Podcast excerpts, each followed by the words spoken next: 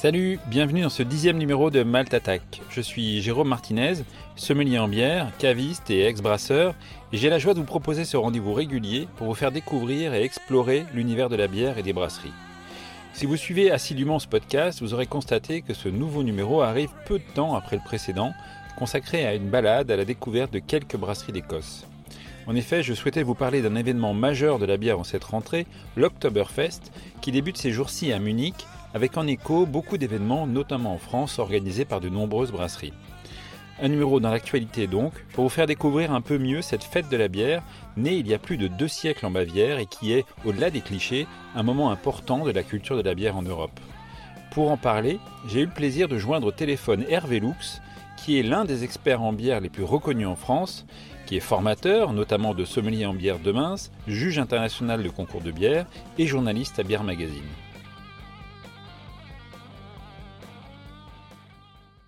Bonjour Hervé. Bonjour Jérôme. Euh, je te remercie d'avoir accepté cette invitation à venir, euh, à venir parler dans Maltatac. Euh, alors, il y a beaucoup de choses à dire pour te présenter. D'ailleurs, toi-même, tu te présentes de plein de manières différentes. Expert en bière, biérologue, zytologue. tu as une préférence sur le terme? Bah, je préfère globalement expert en bière parce que biérologue, les gens associent ça à un œnologue. Or, un zytologue ou un biologue n'est pas un brasseur, alors qu'un œnologue, effectivement, peut produire et fabriquer du vin. Zytologue, ça fait un peu savant. Bon, ça peut, ça peut être aussi l'objet d'une discussion, donc expert en bière, voilà. D'accord. Bon, ça fait quand même euh, pas mal d'années que, que tu, tu, es expert euh, en bière, hein, puisque tu es également formateur, tu es juge international euh, dans un certain nombre de concours, cofondateur du France Bière Challenge. Euh, qu'est-ce qu'on peut dire d'autre? Journaliste? Journaliste dans Bière Magazine, oui, effectivement aussi. Voilà, on parlera aussi un petit peu évidemment de tes, formations et la formation de Mince euh, tout à l'heure. Donc voilà, est-ce que c'est une, est-ce que c'est une présentation qui te va? Est-ce que tu veux rajouter d'autres choses?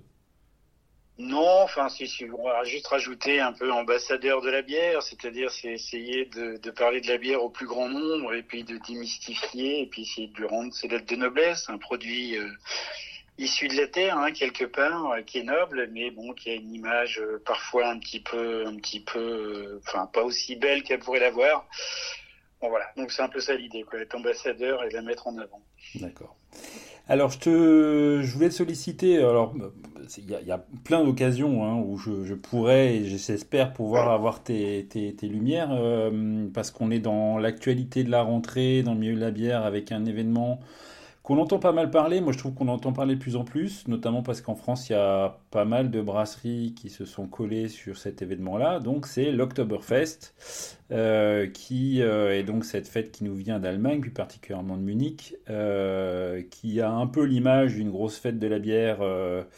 Euh, pas toujours dans la grande finesse, mais qui est pourtant un événement quand même central dans, dans la bière en Allemagne et au-delà. Euh, donc euh, bah, j'aurais aimé d'abord dans un premier temps, si tu as envie, de nous présenter ce qu'est l'Oktoberfest, au-delà du folklore, on va dire.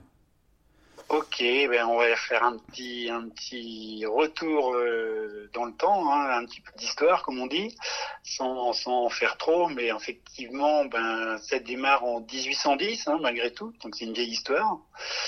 C'est quelques jours après le mariage de Louis Ier de Bavière avec sa future femme, enfin au moment de la fête, ils sont mariés depuis quelques jours, donc était la princesse Thérèse de Saxe-Hildburghausen on va l'appeler Thérèse, ce sera plus simple.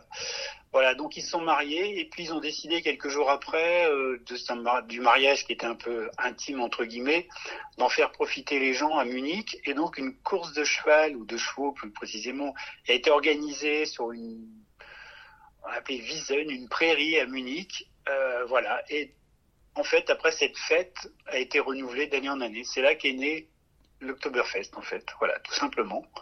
Hein, un mariage, une course de chevaux. Et puis finalement, ça a plu au peuple, entre guillemets, et puis ben voilà, on est parti de, cette histoire. Il n'y avait pas d'histoire de bière. Pardon Il n'y avait pas d'histoire de bière, en fait, au départ. Non, non, voilà, c'était tout à fait un mariage et une fête, et voilà, qui après débouché sur le fait quand on fait une fête en Allemagne, il y avait déjà beaucoup. On est en Bavière, donc on boit beaucoup de bière. Et c'est devenu ben, un principe. Euh, bon, hein, il y a eu quelques interruptions avec les guerres, etc. Je crois qu'on est à la 188e édition, du coup, quelque chose comme ça. Hein, même si le 200e ou le 200 a été fait ben, effectivement en 2010, mais bon, en nombre de fois, on n'a pas encore atteint les 200, bon, suite à quelques interruptions, euh, guerre, Covid, etc. Hmm. D'accord. Et donc, est-ce que c'est lié à, à l'histoire particulière de, la bière et de cette fameuse euh, loi de pureté allemande Est-ce qu'il y a un lien avec... Euh... Alors, il y a effectivement la, fameuse Rheinsgebot, puisque aujourd'hui, avec le, avec le temps, n'ont droit de finalement d'organiser ou de vendre la bière dans le, sur 42 hectares sous 14-15 chapiteaux que six marques de bière en fait qui sont issues de Munich et qui suivent la Rheinsgebot. Tu les connais ah, par cœur, les six? Oui, oh, par cœur, non, mais il y a Agostiner, hein, qui est la plus. qui, qui, qui paraît-il, alors j'ai pas tout vérifié, c'est compliqué, sera encore les seuls à, à, produire de la bière pour cette fête dans des barriques en bois, les autres c'est dans des grands containers en inox. Hein. Euh, ensuite, on a Ackertshore, on a Hofbrau München, Lovenbro München, Paulener et Pischpaten. Paulener représentant à seul plus de 60% en fait de la, de, la, de la vente ou de la production. Et donc, c'est des brasseries qui brassent encore à Munich, c'est ça? Tout à fait, qui ont au moins une antenne ou qui brassent encore à Munich, euh, qui ont créé une association. Euh, et d'ailleurs, je fais une petite parenthèse le mot euh, qu'on peut trouver sur les étiquettes d'Oktoberfest n'est est attribué seulement à ces six brasseries aussi. Ils ont déposé en 1952 euh, ce nom, donc c'est les seuls à pouvoir l'utiliser. D'accord, donc d'autres brasseries qui voudraient faire des, bières pour cet événement-là, en tout cas en Allemagne, devraient utiliser autrement. Vont s'appeler des Merzen, parce que dans ces cas-là, elles sont faites où elles étaient faites initialement au mois de mars, donc une Mertzen ou une Oktoberfest, c'est la même chose en fait. D'accord. À quelques, à quelques pouillèmes près, on va dire. D'accord. Et est-ce qu'on a, par exemple, moi j'ai vu le, terme Festbier également? Oui, Festbier, ça va être effectivement. Alors après, il y a d'autres fêtes aussi en Allemagne. Alors, euh, D'accord. Est-ce que c'est assimilable systématiquement à l'Oktoberfest? Euh, Je ne sais pas. Il y a aussi des, des carnavals, donc voilà, Fesbir, c'est moins évident de savoir euh, ce que ça peut représenter. D'accord. Donc ce que tu nous dis, c'est que euh, l'Oktoberfest, c'est donc six brasseries à Munich qui sont chaque année toujours au même moment, au même endroit. Euh, pour cette grande fête qui rassemble un monde incroyable. On sait à peu près combien. Alors, les chiffres sont assez simples c'est 6 à 7 millions de visiteurs pour une consommation de 6 à 7 millions de litres. Bon, ce qui fait un petit peu quand même sur un événement comme ça. Ce qui est, ce qui est assez énorme, hein, mais voilà. Et puis pareil pour la petite histoire, hein, donc euh, les tentes officielles de ces six brasseries ne vendent pas la bière directement au client final, mais c'est là que qu'interviennent les fameuses Mädchen, les, les dames, les demoiselles en plus ou moins solides, hein, qui vont acheter directement à ces tantes-là la bière et c'est elles qui vont les servir et, se, et encaisser l'argent auprès des clients. Donc d'accord, ce qu'on ce qu'on voit, donc ces, ces, grandes serveuses avec des montagnes de bière au bout des bras, en fait, euh, oui. c'est les travailleuses précaires qui achètent leur fût, en fait. C'est ça, et puis qui, euh, sur euh, les deux semaines que, que dure l'Octoberfest, peuvent gagner, enfin gagner, réellement en net, hein, jusqu'à 10, plus de 10 000 euros, hein, euh, sachant que le litre de bière est vendu entre 10 et 13 euros à peu près. Alors, est-ce que, euh, donc à l'Octoberfest, on parle de la Marzen, tu en as parlé tout à l'heure. Euh, comment on la, présente? C'est quoi ce style Marzen? Ben, C'est une bière qui a quelques spécificités, on va dire, techniques, qui la densité initiale en plateau, c'est comme ça que mesurent les Allemands, doit être entre 13,5 et 14, donc c'est très précis, comme le Toberfest. Mhm. Et après, c'est une bière qui est un petit peu plus alcoolisée qu'une Pils classique. Hein. Une Pils classique va tourner autour de 5% d'alcool. Là, on est entre 5,5, 6, 6,2 un petit peu plus de couleur, c'est pareil par rapport à une pils qui va être assez claire, blonde claire. On va aller jusque, dans le cas d'une Merzen, plutôt sur un début d'ambré, avec des notes un peu plus caramel. L'Octoberfest, elle, étant un petit peu plus claire, mais plus foncée qu'une pils.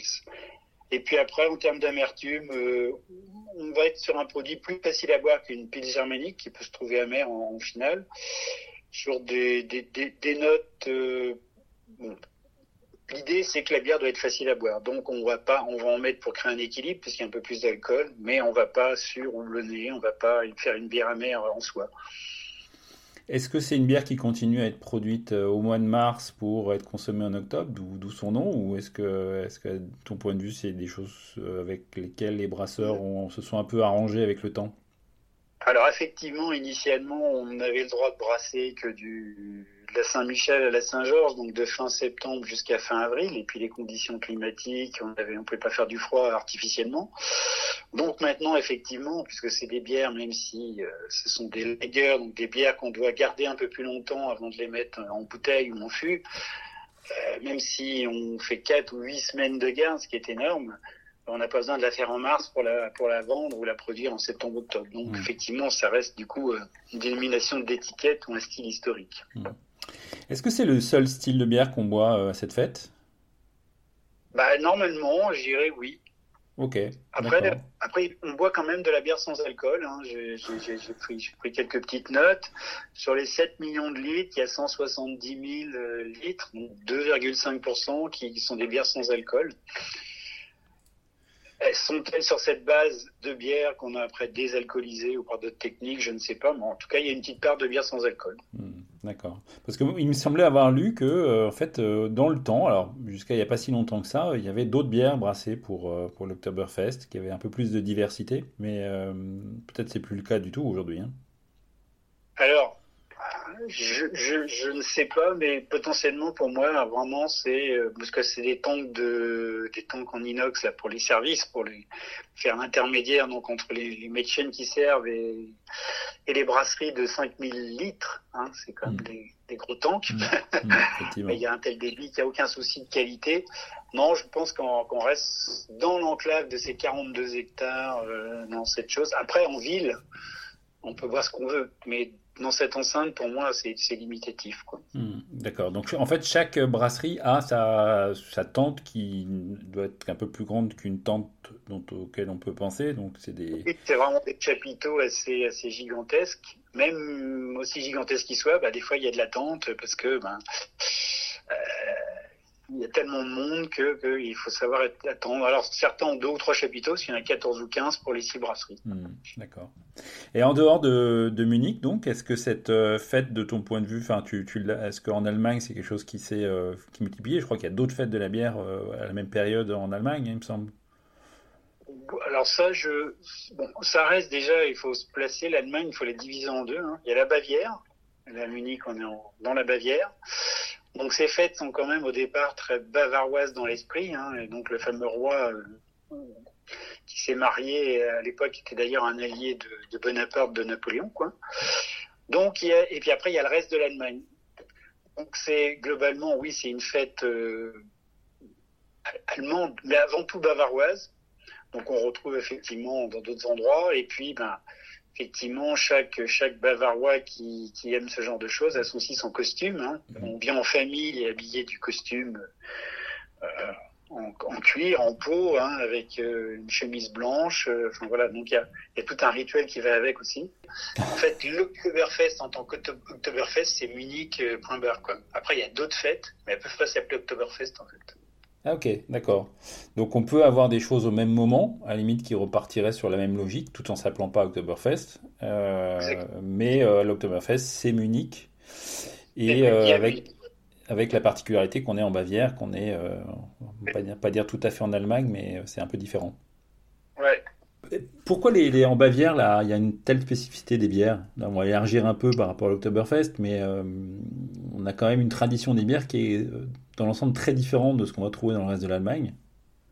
Oui, euh, enfin, au point tel que les, fameuses Weizen ou les Weissbier sont, typiques de Bavière. Hein. Alors, une des raisons fondamentales, c'est la production effectivement d'orge, de blé, et puis ben, des, des houblons aussi, hein, qui se situent pour une grande partie euh, dans l'Allemagne du Sud. Alors, c'est la Bavière ou ça peut être le, le Württemberg, mais en tout cas, il y a une grosse partie des matières premières nécessaires à la bière qui se situent dans cette région. Et euh, si on remonte encore plus haut, au XVIe siècle, euh, les différences euh, de beaucoup d'endroits en Europe où la bière était maîtrisée par les, les ecclésiastiques, elle était souvent sous la, domination des princes, donc les princes de Bavière, et ça représentait une époque jusqu'à 30% du, du, PIB. Donc c'était vraiment aussi l'idée d'en faire un revenu important bah, pour, pour les princes de l'époque. D'accord, et c'est ce qui a différencié en fait euh, beaucoup euh, ce qu'on voit aujourd'hui, c'est-à-dire le sentiment qu'on a euh, les bières bavaroises et, et le, reste de l'Allemagne avec bon il y a quelques bières très spécifiques hein, de d'autres régions d'Allemagne, mais c'est vrai que là on a quand même l'impression que, que beaucoup de choses sont concentrées là quoi. Bah, typiquement, la LS, qui est moins connue en France, hein, qui est une pils germanique mais moins houblonnée, est typique du, du sud de la Bavière. Les Weizen aussi. Et puis sur 1300, 1400 brasseries que compte l'Allemagne, 700 sont en Bavière. La moitié des brasseries, alors que la Bavière ne représente pas la moitié de l'Allemagne, hein, mais la moitié des brasseries euh, euh allemandes sont situées euh, en Bavière en fait. Mmh. Alors, euh, toi, je, pense que tu connais euh, quand même relativement bien la, la, bière en Allemagne aujourd'hui. Est-ce que cette, euh, ce paysage-là, il, change ou est-ce qu'il y a une constante en fait par rapport à, cette division et à ces styles très, très traditionnels, on va dire?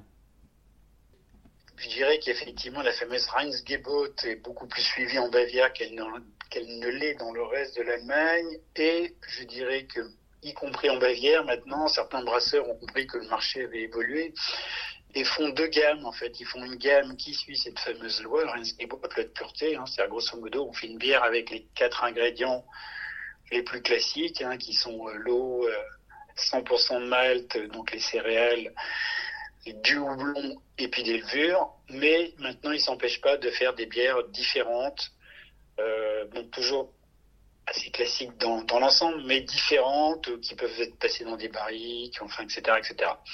Donc ils font dans ces cas-là deux gammes pour pas dérouter le, le client, euh, le client qui a l'habitude de boire ces bières classiques, et puis des nouveaux clients, la jeune génération qui veut un peu plus de nouveautés ou de choses différentes. Donc ça bouge aussi en Allemagne de ce point de vue-là. Il, y a, il y a des choses qui Tout changent. à fait. Il y a par exemple la Kamba, qui est une brasserie, euh, mais qui est en Bavière, qui effectivement fait ce genre de bière, qui peut faire une brute IPA, enfin des choses assez particulière. D'accord, qui doit changer quand même de, de ce qu'ils connaissent habituellement. Exactement.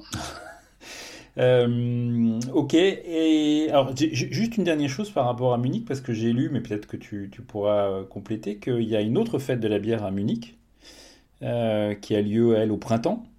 Euh... Alors il y, y y a, même deux, deux autres fêtes, mais on va déjà parler de la première, qui est une émanation de Paulaner, hein, qu'on appelle euh, qui se fait effectivement au juste quelques jours avant le carême, non, pardon, qui se fait après le carême pendant trois semaines, qui est donc, euh, si on prend la Polaner, donc ils ont fait une bière qui s'appelle la Salvator, hein, qui, qui, existe depuis 1634, et les autres brasseries ont aussi des bières qui finissent tous avec des noms en or, Maximator, Celebrator, etc ces bières étaient, selon l'histoire, euh, des bières plus fortes pour que les moines, euh, en période de carême, de jeûne, donc puissent à la fois boire et, se nourrir quelque part, parce que normalement, il fallait être en période de jeûne. Et c'est pour ça que sur l'étiquette, entre autres, on trouve aussi un, échange euh, d'un moine avec le maire de la ville, puisque les, autres brasseurs se plaignaient qu'ils aient eu le droit de faire ce genre de bière. Et la tradition veut qu'à chaque premier, premier jour, une chope de de Salvatore soit offert au maire de la ville pour déclarer la, séance ouverte. Et là, ça dure trois semaines. Alors, on est sur des bières, en l'occurrence, qui fait 7,9%. Les autres font pareil, 8, 8 et quelques.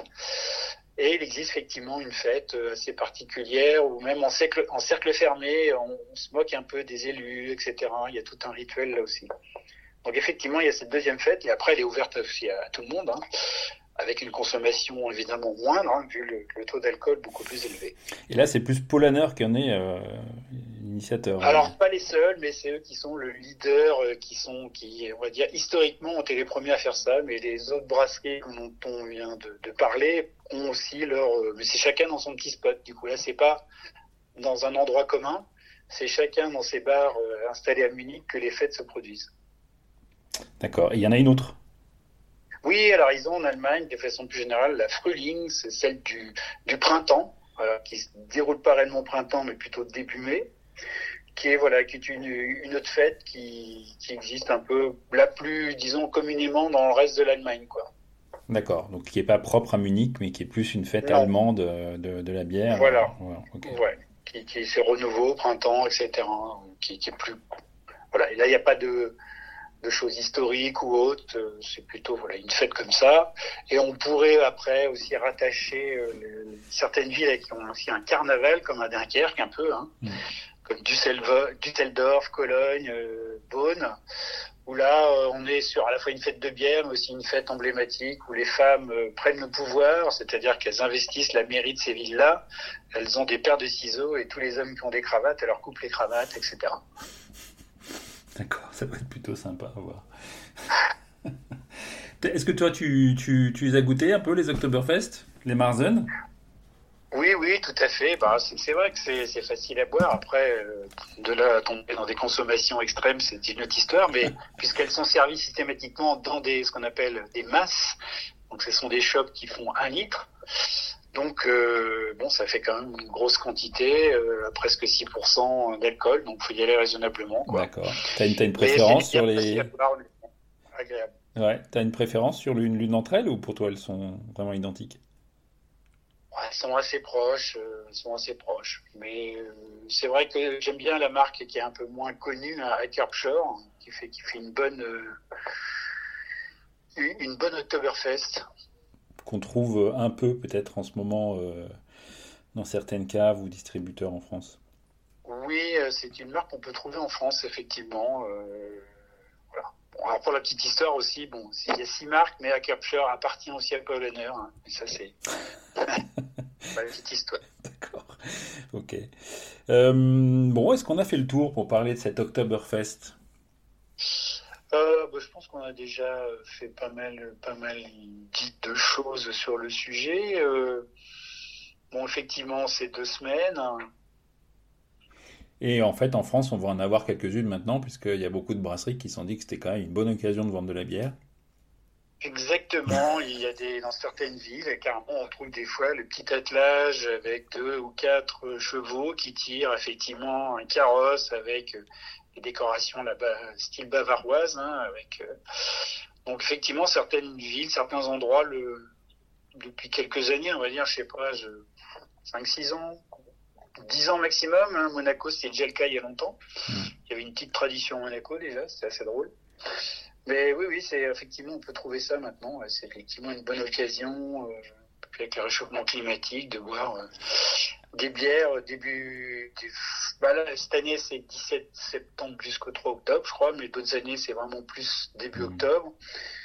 Donc, effectivement, c'est quelque chose qui, qui a fait un peu tache d'huile. On peut aussi en trouver en, euh, aux États-Unis. Enfin, voilà, il y, a, il y a différents pays. Euh, on peut trouver cette espèce de déclinaison. Mmh de la bière.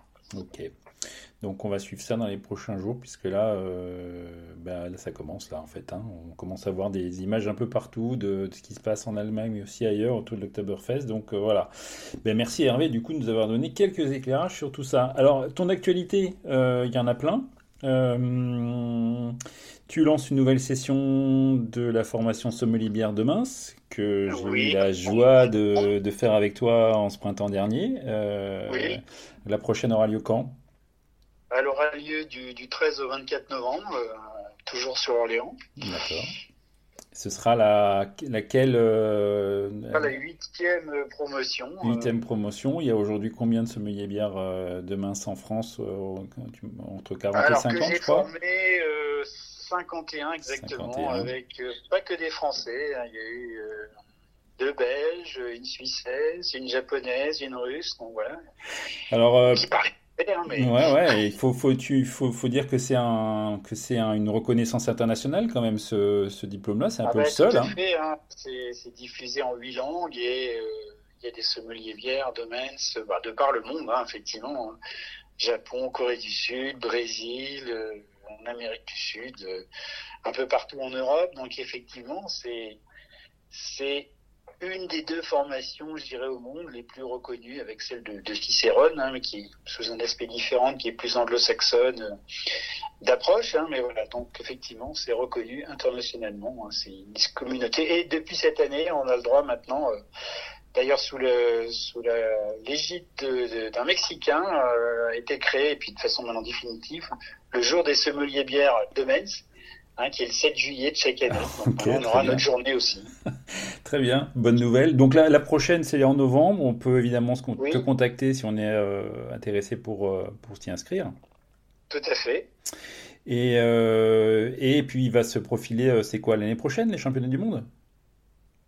Non, c'est 2025. Ah, il y a encore un an derrière. Ouais. Ah oui, oui, parce que tout est lié aussi à certains événements en Allemagne comme Dream Tech ou le Bravo Bévial, qui sont des, des foires expositions autour de la bière, donc il y a des liens très proches. Et donc, euh, voilà, euh, suite au Covid, il y a eu des petits décalages dans le temps. Donc la prochaine, c'est 2025. D'accord, donc tu, tu mèneras l'équipe de France euh, à ces championnats du monde. Voilà, on fera une préqualification et puis voilà, on essaiera de représenter dignement la France. très bien. D'autres actualités pour toi? Oui, bah, une petite conférence à Nancy, hein, au mois d'octobre. Salon du Brasseur voilà, sans du brasseur, le samedi matin à 10h30. Je vais faire une conférence sur euh, la place de la bière dans la haute gastronomie. Je trouve que effectivement on a beaucoup de brasseries, mais que la bière ne se retrouve pas obligatoirement sur toutes les tables euh, étoilées ou de haute volée. Alors c'est essayer de décrypter pourquoi, euh, quels sont les, les atouts d'un côté, les freins, voilà, qui, qui, qui fait que ça bloque et que on ne retrouve pas finalement toute cette diversité sur nos tables. Bon, bah écoute, euh, c'est à, à, noter euh, pour euh, celles et ceux qui, qui, seront à Nancy, qui est le rendez-vous quand même incontournable des brasseurs. c'est vraiment un, on va dire un salon professionnel essentiellement, hein, mais voilà, qui rassemble quand même pas mal de monde depuis, depuis très longtemps. Oui. Euh, bah écoute, merci Hervé. Alors euh, pour celles et ceux qui, qui écoutent, on a fait tous les efforts qu'on pouvait pour avoir une transmission qui soit, qui soit bonne. Malheureusement, la technique nous a pas aidé, mais on a fait quand même ce qu'on pouvait pour que ce soit une, une interview. Mais je pense que ça, ça passera très bien et, je te remercie. Et puis, ben, j'espère qu'on je pourrai te retrouver bientôt dans Malta Attack d'autres actualités ben, Ce sera toujours avec plaisir, toujours un plaisir de mettre la bière en avant, hein, parce que tu as commencé effectivement en me disant, euh, peux-tu nous décrire un peu l'Octoberfest C'est vrai que de loin, ça peut passer pour euh, une grosse fête ou un peu plus, euh, je mets le mot entre guillemets, une beuverie. Ah, il y a, comme partout, il peut y avoir des débordements, mais en tout cas, c'est très, très euh, sécurisé. Et puis, ça reste des fêtes de famille. Euh, il y a tout ce côté historique, donc il faut, faut, faut aller au-delà, il faut, faut, y participer euh, avec modération, on va dire. Ok. merci Hervé. Mais, merci à toi. Voilà, j'espère que ce numéro vous aura intéressé qui vous incitera à aller à la découverte euh, des bières allemandes de l'Oktoberfest, mais également les déclinaisons faites par les brasseries françaises. On se retrouve dans quelques semaines. N'hésitez pas à vous abonner et à parler de ce podcast autour de vous. À bientôt!